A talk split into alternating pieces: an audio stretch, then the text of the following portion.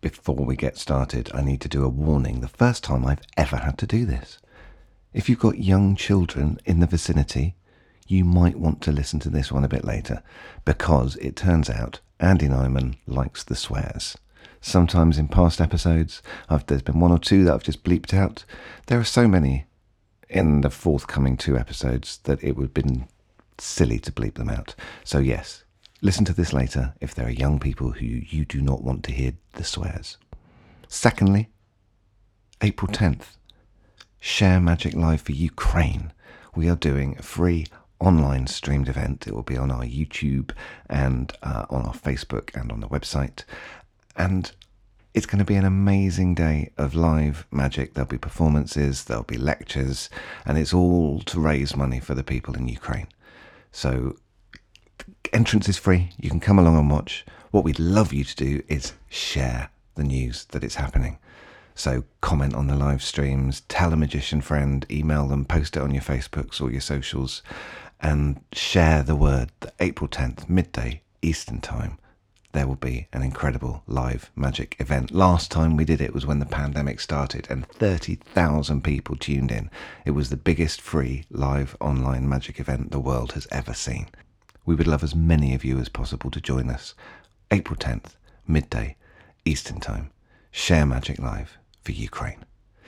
All that being said, let's get on with this. It's a two parter, and it's one of the favourite episodes I've done for The Insider. It is amazing. You are going to love spending the next 30 minutes in the company of Andy Nyman. Hello, and welcome to this week's episode of The Insider, brought to you just for a change by Vanishing Inc. My guest today is a successful theatre and movie actor, director, has spent coming up for, I think, 20 years collaborating. More. Over 20 years collaborating. No, it's over. Th- oh, with Derren, yeah, Yeah. Sorry, I'll shut up. Uh, over 20 years collaborating, writing, and directing Derren Brown's television and theatre work. He broke someone's nose in a seance. It's Andy Nyman. Andy, how are you this afternoon?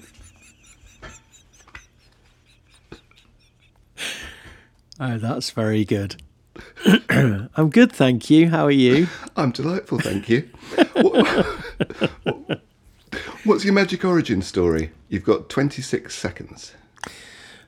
Um, Magic Origin story is I've always been a little bit embarrassed by my little stubby hands, so I always loved sort of mimey things when I was a kid.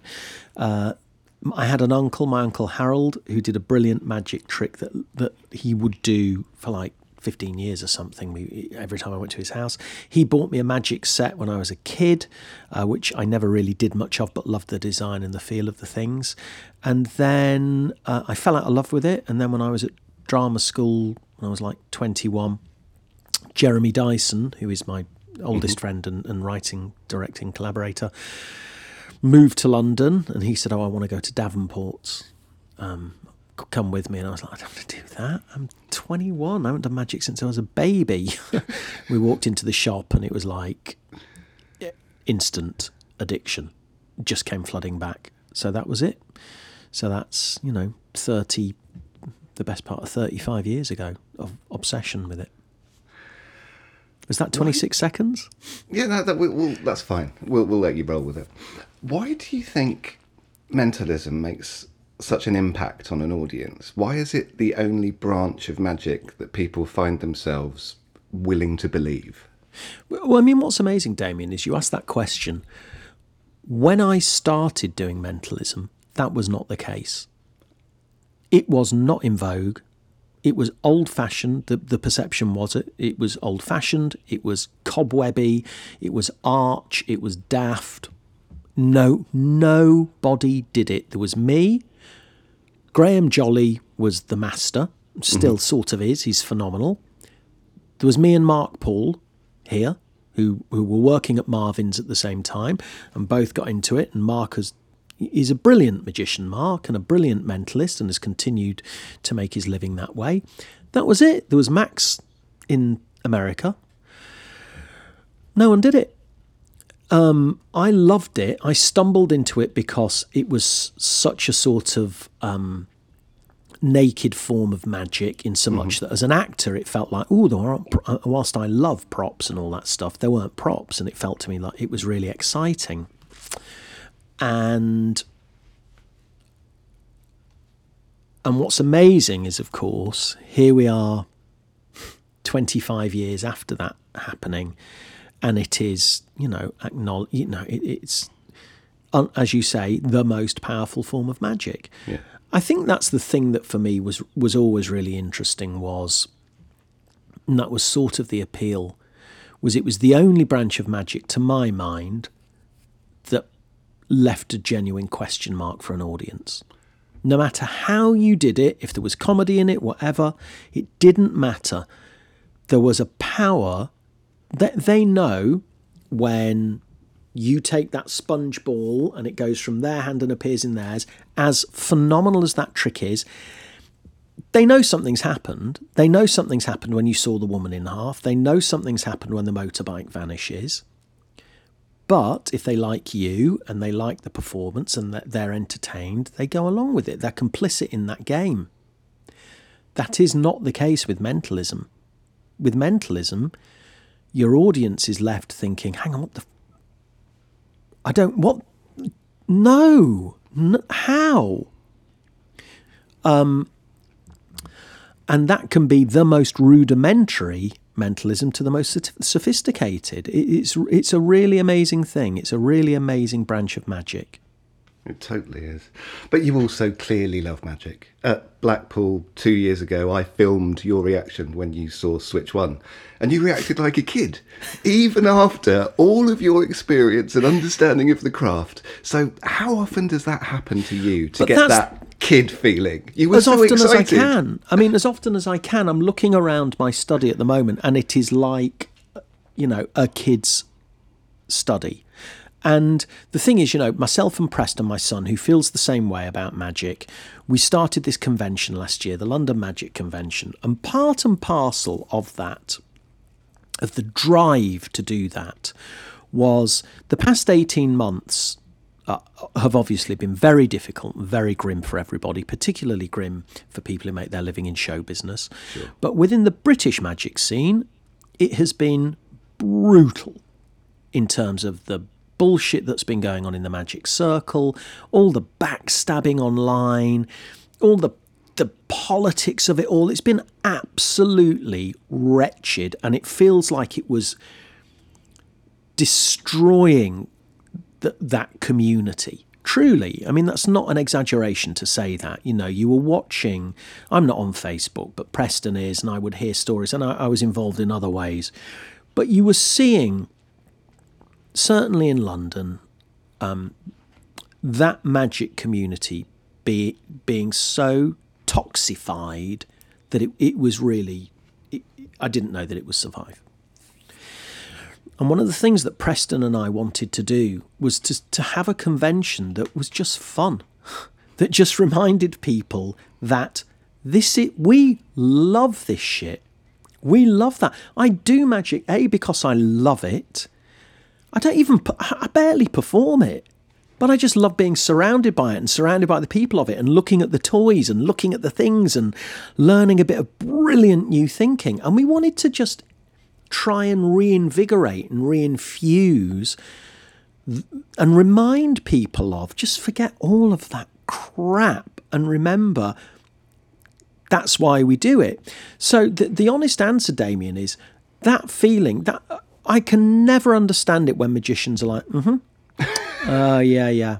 yeah Every lecture at the magic circle. Yeah, I like crossed. nice use of the principle. I I do a thing. Let me show you this thing that I, you know, as opposed to just. Now, admittedly, we're all a bit guilty of that because the more you do it, the more you know, and the more you're like, okay, so, yeah, yeah, yeah. But what you really want, what you crave, are those moments where you're like, fuck, no, do it again. You know, and there are plenty of those to be had. And plenty of those when you're looking through books and looking at just pictures and catalogues. And it's just a wonderful thing. But we just have to make sure that we're not embarrassed to be like that. Right. It's something I come up against a lot and think about a lot um, when creating as well is that being enthusiastic is not, it's never been cool. It's much cooler to be offhand. Mm. It's much cooler to be unimpressed. It's much cooler to be low investment. And the thing that goes hand in hand with that is because when you're really when you're really invested and you're really excited and you're really I don't mean manufacturing it. I genuinely feel like that. The capacity for embarrassment and failure is much greater because when you're like when you're openly enthusiastic or openly trying to do new stuff or openly trying to be then it's it's really easy to to be pulled down a peg or two or mm. to to set yourself up for you thought that would be brilliant didn't you? You thought people would love that trick they didn't. You thought the convention would go well. No people hated it. You thought that i did it, it all the time you know. So it's much easier to be offhand and cool and it's it's it's sort of self-protection. You're less vulnerable aren't you? You are less vulnerable. It's, it's exactly the word. It's exactly the word. So i think you just have to be why not yeah, yeah. How did you and Derren meet? I understand that Andrew O'Connor initially offered you yeah. the gig. So I got a phone call. I remember it so clearly. I was outside the Wyndham's Theatre in the West End. I was waiting to meet someone, and I got a phone call from Andrew O'Connor saying, My name's Andrew O'Connor. I run uh, a company called Objective TV, and we want to offer you a one hour mentalism special on Channel 4. I mean, a sort of dream phone call if that's what you want, except I didn't want it at all. To it, it's exactly what I said. I said, "Oh, that's great, thank you, that's really kind, um, but uh, I'm not, I'm, I'm not a magician, I'm an actor, and um, it, it just wouldn't make me happy. So thank you anyway." Which I think was is not normal. I, think, you're probably right. So he said, "Well, look, why didn't why didn't you come for lunch with me and my partner Michael Vine and my business partner, and we we can, we can talk about this." I was like, "Okay." So we went for lunch with him and Michael, and I showed them a couple of tricks, and and they said, "Look, we really, really want you to do it, and we think it'll be probably about five years." Of work and we think it'll be sort of this sort of money. And it was a lot of money over five. I was an out of work actor, married right. with two children, mortgage, um, and no no concrete prospects. Mm. But I knew it's not. I knew it wouldn't make me happy. I knew that it wouldn't make my wife happy because she feels the same way as I do. So I just said, "Oh no, it's not. It's not what I want." But but and this was thank God the moment of if I ever look back and think that was a good thing to say, it was this. I said, look, but whoever you find, you like my ideas and my style, and I'll write and direct whoever you find. Well, that that was, you know, the right thing to say. And then they came to me. They asked me. They came to see me um, a couple of times live. At that point, I, I, was sort of performing when I was out of work as an actor, and I did Monday Night Magic, and it mm-hmm. just mm-hmm. I didn't always kill, but I killed the night they came, which was good fortune. And I remember very clearly O'Connor running on stage, go, uh, "We're begging you, do the show." I was like, "No, no, no, it's not what I want." Anyway, about five months later, they phoned me and said. Um, Jerry Sadowitz has recommended this guy to us, Derren Brown, and um, we think he's really interesting do you have you seen him or know anything about him? And I'd seen him at international in the competition, and he was absolutely incredible. But not only incredible, it was really disturbing. And I sort of I, I thought, well, I know a lot about magic, and I don't know what the fuck is going on here. Either these people are stooges. I mean, sort of like like a layman, reduced yeah, to being yeah, a layman. These people are stooges. Yeah, yeah. I've got no method yeah, at all. Got nothing to cling on to here. And um, and of course they weren't Stooges. It was just Derren's absolutely extraordinary sideways thinking on stuff. And so they said, "Look, we think we're going to go with him. Do you two want to get together and see if you get on? Because we'd love you to write and direct his performance." I was like, "Okay." And it was Macmillan's was coming up. Mm-hmm. Um, so we met up at Macmillan's to see if we got on. Well, we got on like a house on fire. We made each other laugh so much. And then I showed him something, and he showed me something, and we just got on really well. So then they put us together, and that was it. And that's twenty years, twenty plus, twenty. What I'm talking about, nineteen ninety nine. That was Right. Um, and so I wrote with Derren the first probably decade of TV with him, all the while whilst I'd go off and do a play or do a film or whatever. It somehow, by some amazing alchemy, just always seemed to work dates wise. But I was getting busier and busier. And also, television is just, it's just a devouring, insatiable monster that, you know, as you're finishing Trick of the Mind series two or whatever. It's like, okay, now don't forget we've got the special coming up, and we need to know the methods on the or the plot on the. It was just too much. It just became too much in terms of what other stuff I was doing, and so the last telly I worked on was the lottery prediction, which was also maybe the most stressful. It was more stressful than Russian roulette. It was absolutely nerve jangling. In I mean that live broadcast was I can I cannot begin to describe the stress to you. There was me, I'll never forget it, me, Andrew O'Connor, Anthony Owen, bless him, and Andrew Newman, who at- at that point was um, I don't know if he was head of Channel 4 or something like that. Must have been commissioning editor of Channel 4 or something. He looked like a cadaver. He was ashen. There were like the four. It was there was no. There was like four of us, five of us in the the live broadcast room. It wasn't like a massive team. It was like Derren, camera, us, and Andrew Newman left the room because he couldn't stand it.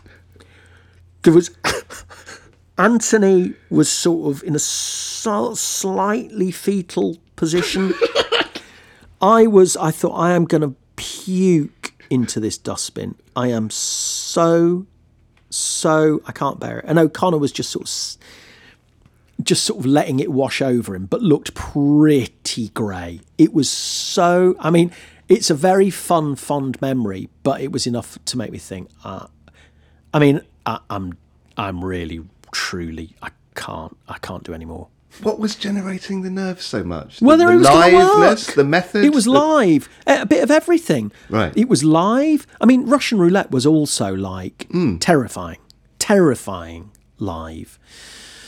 Um, but there was something about Russian roulette, uh, uh, uh, about the lottery prediction that was so high stakes as well, and so we didn't know whether the method would work. We didn't know whether the prediction would work. We didn't know whether it, there was just so much so it was so nerve wracking, and that was it, it was already at a point where I was so busy acting wise that, that I just thought, okay, okay, this this is a good place to stop this. Right. Uh, and then all, I've just continued doing the theatre now. The theatre's the only thing that I do with Derren, and it's wonderful. And now it's Derren and Andrew. The, the three of us have done the past um, two shows or something like that, um, three shows maybe, and that's a, that's a really blissful um, collaboration. Oh no, it, it, it's an astonishing collaboration. What's the difference between a theatre show and a magic show? You mean a Between- theatre show as an actor? No, no, no. show- Like for for because it seems that the work that you do with Derren on stage is more theatrical than a Oh, lot yeah. of other magic Yeah, yeah. shows. So, what's uh, what's the what's the difference between a, a theatrical magic show and a magic show? Got it. That's a good question. Well, th- I remember very clearly when um, Andrew and Michael said, "Look, we want to do a stage show, Mind Control Live. We'd like you to direct it if you want to do that."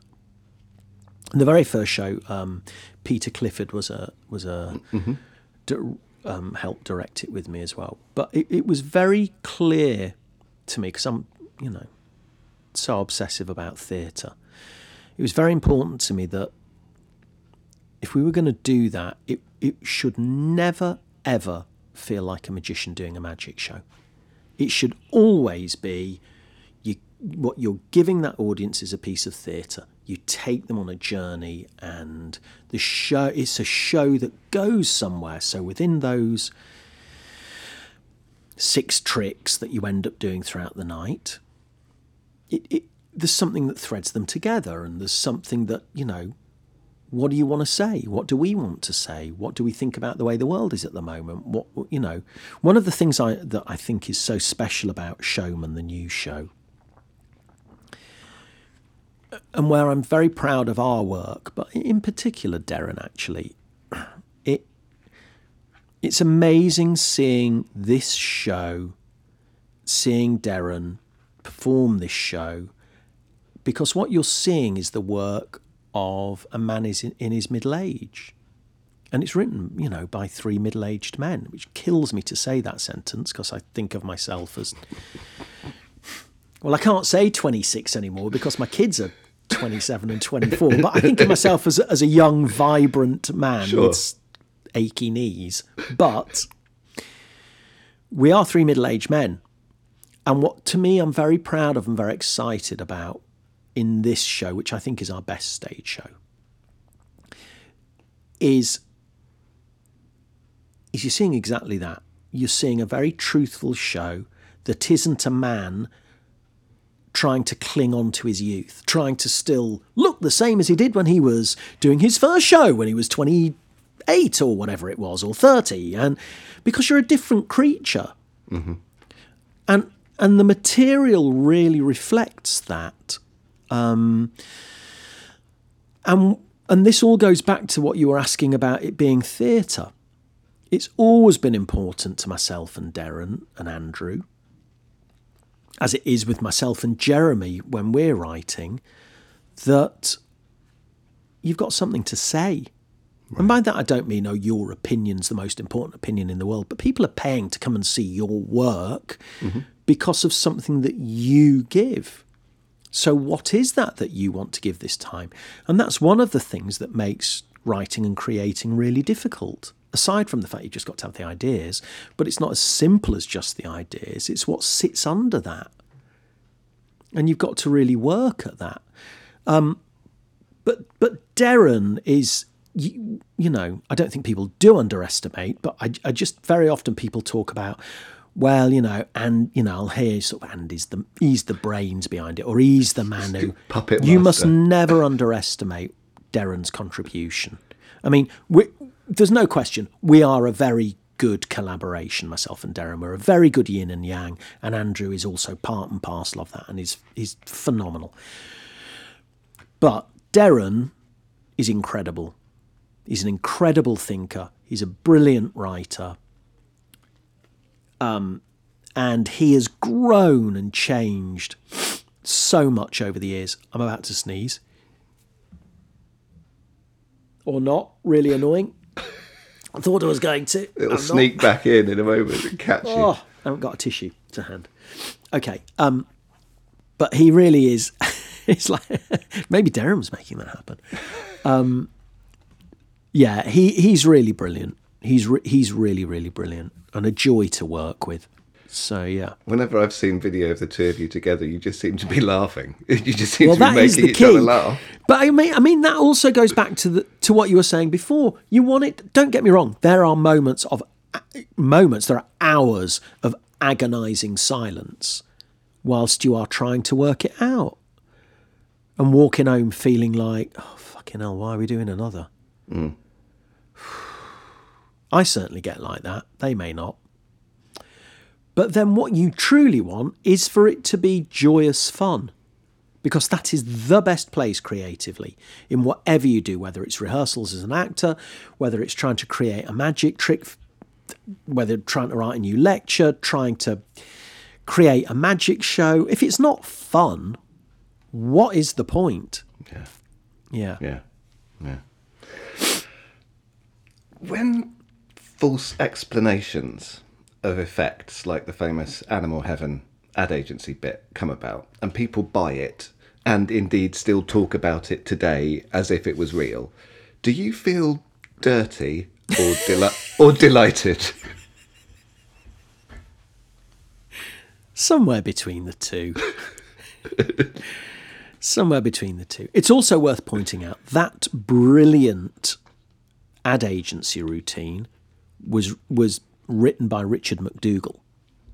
I, That was that was. that- I was going was a- up to see whose idea that was. Yeah, that was a creation of, of his thinking. I was away doing a film and I came back and they said, yeah, Rich McD was working on that. And uh, he only worked on one special, but he was absolutely brilliant. And that was one of his ideas. And funnily enough, that was an idea that kind of led, set a template actually that has been not only used by us, but has been stolen by a million everyone. Everyone. And um, so yeah, I mean, there are times definitely. But the thing I always come back to that I always will say to people is you've got to remember it's entertainment. You're watching a TV show. You've got to take it all with a pinch of salt, all of it. There are no camera tricks, there are no stooges, but within that, in the way that you mm-hmm. would when you see the stage show, you there's a lot going on in its presentation, in the plots. One of the things that I love about Derren and and when I say Derren, I mean the Derren brand that what has become, you know, his sort of canon of work is that I love the fact very often you'll go and see a show and when something feels and looks like it's just hypnosis, it'll be you know, five solid magic methods going on. And sometimes when you think, oh, it that's a solid magic method, it'll be hypnosis, or it'll be this, or it'll be that. There's such a merging of of the worlds that we use that are at our disposal. So I don't feel dirty really about it. I mean, you know, I just sort of nod and oh wow, yeah, no, that's yeah, yeah, yeah. I mean, obviously, remember it's a you know, it's a TV show, so um, but yeah, I'm glad you loved it. You know. My my uncle, who also got me into magic, used to work in market research, and he told me when I said that I was had you on the show that several billboard ad agencies have used that clip to prove the efficacy of outdoor advertising. Oh, it's yeah. I mean, it's that. That's where it's shocking. You know, when I hear when I'll go to, you know, we're right, we're making, uh, we're doing this big new movie, and um, we'd love to talk to you about subliminally affecting the audience to create a. You know, and th- then you then you're in a slightly because what you don't want to say is what, the- what are you, what are you talking cheated. about? Grow up. So what do you say? Well, there's a balance, isn't there, actually? There's a really interesting thing because when we're making the film of ghost stories, you can absolutely use sounds that are unsettling an audience without them mm-hmm. knowing. In, that is sort of in a subliminal way. So you can talk about the things that are legit. You can talk about, you know, there are the subliminal flashes in The Exorcist that mm-hmm. are truly unsettling and powerful, that go by sort of registered but unregistered. But in terms of can you take a terribly written film and make it really effective by using subliminals? The answer is no. You know, can you take a really well written thing and maybe make it a bit more powerful using this, that, or the other? Yeah, maybe, but just probably write it well first. You know. oh yeah. Talking of ghost stories, when I saw it in the theatre, I have never. I don't remember being more scared in my life, and it, it haunted me for months after. About three months afterwards, I was driving in Devon down a little twickly twackly lane, and my heart started palpitating. Months after I saw the play, how does it? And I know I'm not on my own, but how does it feel to create something that resonates and stays with people that long. thrilling beyond words is the honest answer. I mean, it's ab- it's absolutely the most amazing thing. It's the most amazing thing. It's taken me a long time as well to accept that that is also the case with the Derren stuff because of my acting, and I've always been very linear about. I'm an actor, and the magic is a.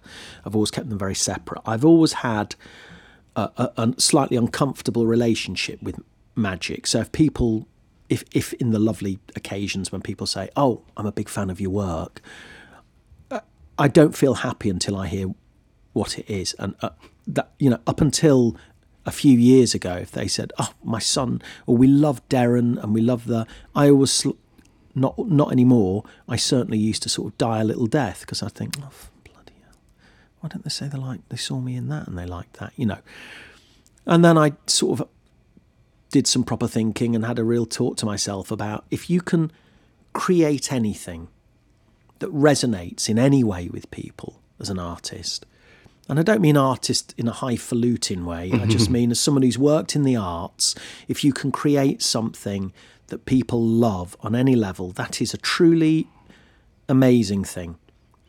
Um, so, but but ghost stories, yeah, it, it, it is incredibly wonderful and exciting to hear that because because it's also tied up with Jeremy's been my best friend since I was 15. Yeah. I mean, it's a culmination of so well, actually, not the culmination, the beginning of so many projects and things, but the fact that he and I, giggling, wrote a play that we thought if we were 15 and we went to the theatre and saw what play would we want to see? Oh, imagine if there was someone driving and, you know, this happened. And we did it. And people love it. And it's still going on and still having meetings 12 years later. You know, the thing is, fingers crossed, potentially about to come back to theatres again. And the film people love. And so it's it's just so exciting to hear to hear that, Damien. I love that. The, the play scared me so much I haven't watched the film. oh, you should watch the film. It's very different. Yeah, it's No, very. you- I mean, it's. you messed me up so much. it was three months afterwards when I was driving. Three months. and that's where we'll stop it for this week. Come back next Monday for part two of an incredible interview with the amazing Andy Nyman.